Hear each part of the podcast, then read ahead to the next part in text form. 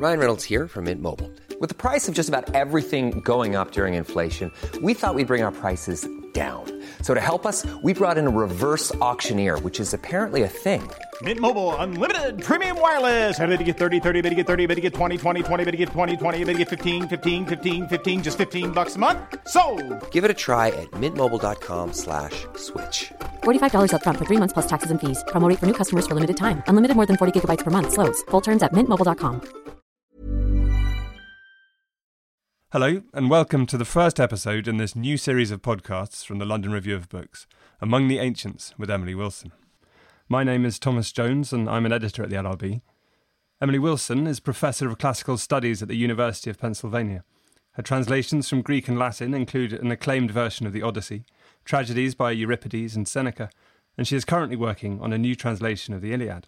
She's written books on the life of Seneca and the death of Socrates, and her study, Tragic Overliving, considers what it means when tragic heroes don't die early, but, like Oedipus, live too long. For the LRB, she has written on, among others, Sappho, Aeschylus, Aristophanes, and Roman comedy. Hello, Emily, and thank you very much for joining me. Hello, Tom. Over 12 monthly episodes, we'll be discussing some of those writers and others as we trace a necessarily partial and far from definitive literary history of ancient Greece and Rome, from Homer and Sappho to Horace and Seneca. We'll be looking at the texts in their historical context, but also as works that continue to be read, translated, staged, and thought about to be meaningful more than 2,000 years after they were written. When I sent a first provisional list of possible subjects to Emily a few months ago, one of the things she said in reply was, and I hope you don't mind my quoting your email here, Emily, it would be easy to come up with a list of 12 or 24 other authors that are skipped here. That arbitrariness is a subject in itself, and we'll be talking about questions of canon formation and lost texts along the way. So, to begin, in this first episode, not exactly at the beginning because it's impossible to say when that was, but with a beginning, the Iliad of Homer. James Davidson wrote in the LRB in 1997 that Homer appears to arrive on the field of literature like a meteorite out of a cloudless sky, but turns out to be a mere pinnacle projecting above the surface, part of the long and ancient chain of the oral tradition. So I wonder if you could talk a bit about the oral tradition and where this apparently fully formed poem emerged from. Yes. So, I mean, one of the frustrating things about oral traditions is that once they're gone, how do we reconstruct? The technology of writing didn't exist in the Greek speaking world for hundreds of years. So, during this time of lack of literacy, these wonderful poetic traditions developed of stories about the heroes who fought at Troy and their tales of homecoming or nostoi.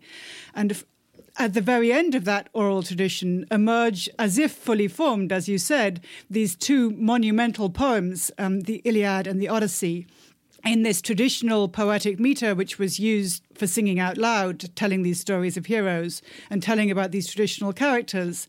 But both the Iliad and the Odyssey have this very unconventional and surprising take on the stories and the formulaic tropes that they're building on. Because calling the poem the Iliad implies that its subject is Troy, Ilium being, being another name for the city.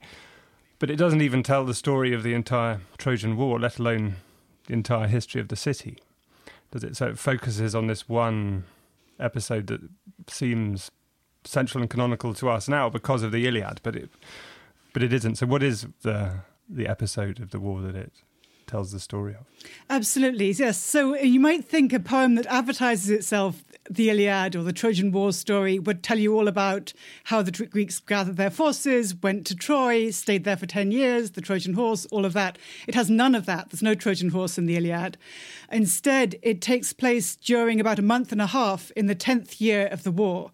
Um, in the previous 10 years, we get almost nothing about what's been happening for the last 10 years. The Greeks have been gathered in, in the um, region of Troy, presumably sacking the neighboring towns and enslaving the women because they seem to have a lot of enslaved women with them.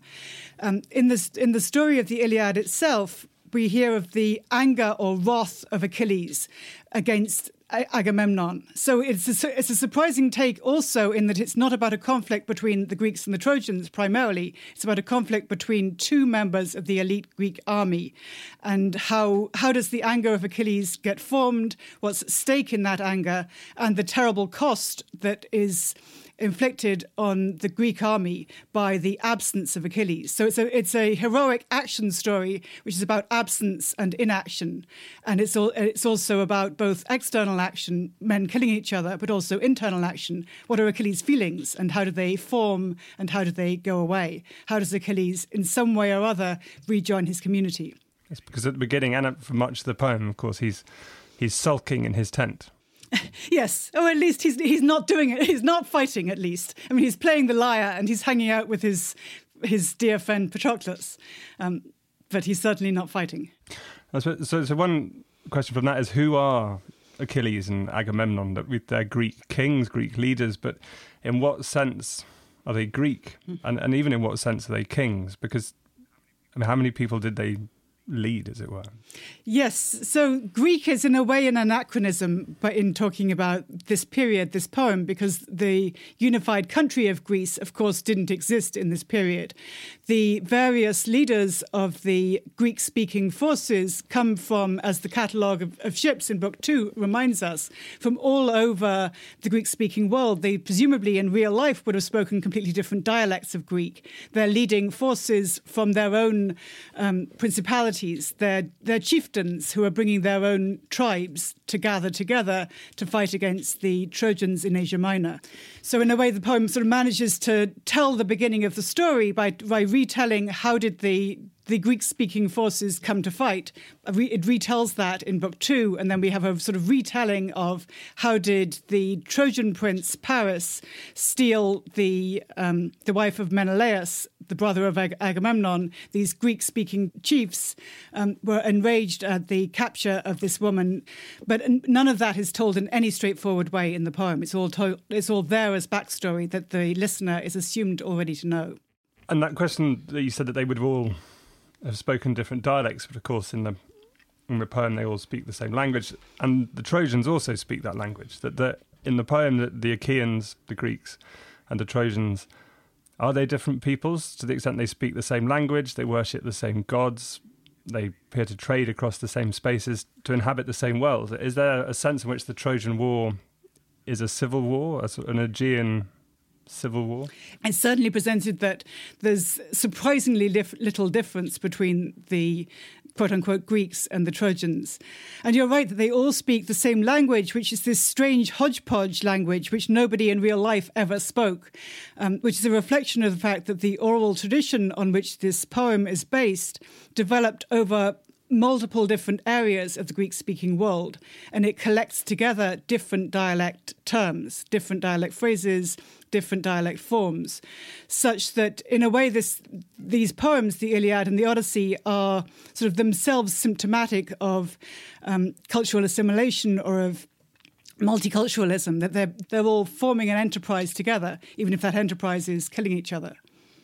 And does the poem take sides? There's no, I mean, it doesn't really, does it? It's not as if the Greeks are the goodies and the Trojans are the baddies, or the other way around. There are no goodies or baddies. I mean, the, the gods are pretty cruel. Are they the baddies? No, they're they're powerful, wonderful, you know, worship-worthy beings.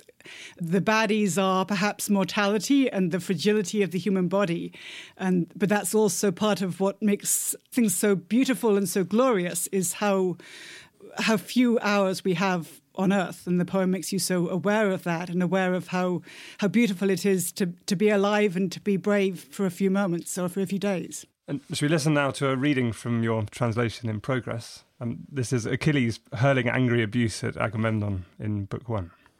Yes, so so I said that the poem is the, the, plot of the poem is premised on the anger of Achilles against Agamemnon and it hinges on the uneasy alliance between different ways that elite warriors can be powerful. That Achilles is the one who's the best athlete, the best fighter, but he's not the most rich or socially powerful. And he's hurling insults at the socially powerful Agamemnon, who's trying to boss him around.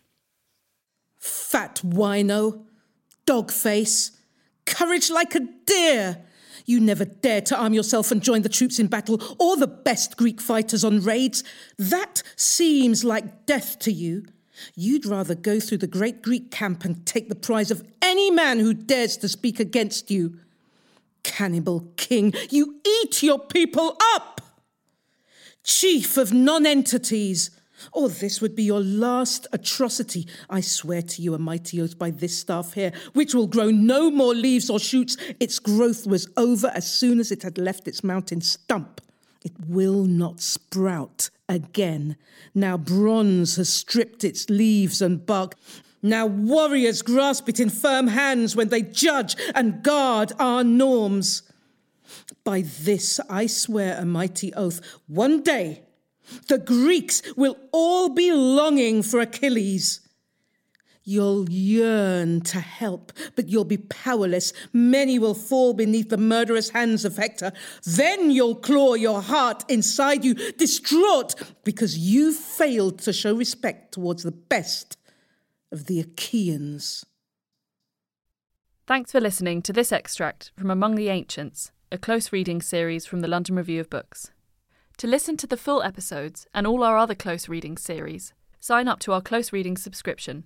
Go to lrb.me forward slash close readings or click on the link in the description. ACAST powers the world's best podcasts. Here's a show that we recommend. Hi, I'm Jesse Cruikshank. Jesse Cruikshank. I host the number one comedy podcast called Phone a Friend. Girl, let's phone a friend. Not only do I break down the biggest stories in pop culture with guests like Dan Levy and members of NSYNC, I do it with my own personal boy band singing jingles throughout. Because it's my show. It's your show, girl. New episodes of Phone a Friend Yeah. drop Thursdays wherever you get your podcasts. So work it, girl. Yeah, work it. Okay, that's enough. ACAST helps creators launch, grow, and monetize their podcasts everywhere. ACAST.com.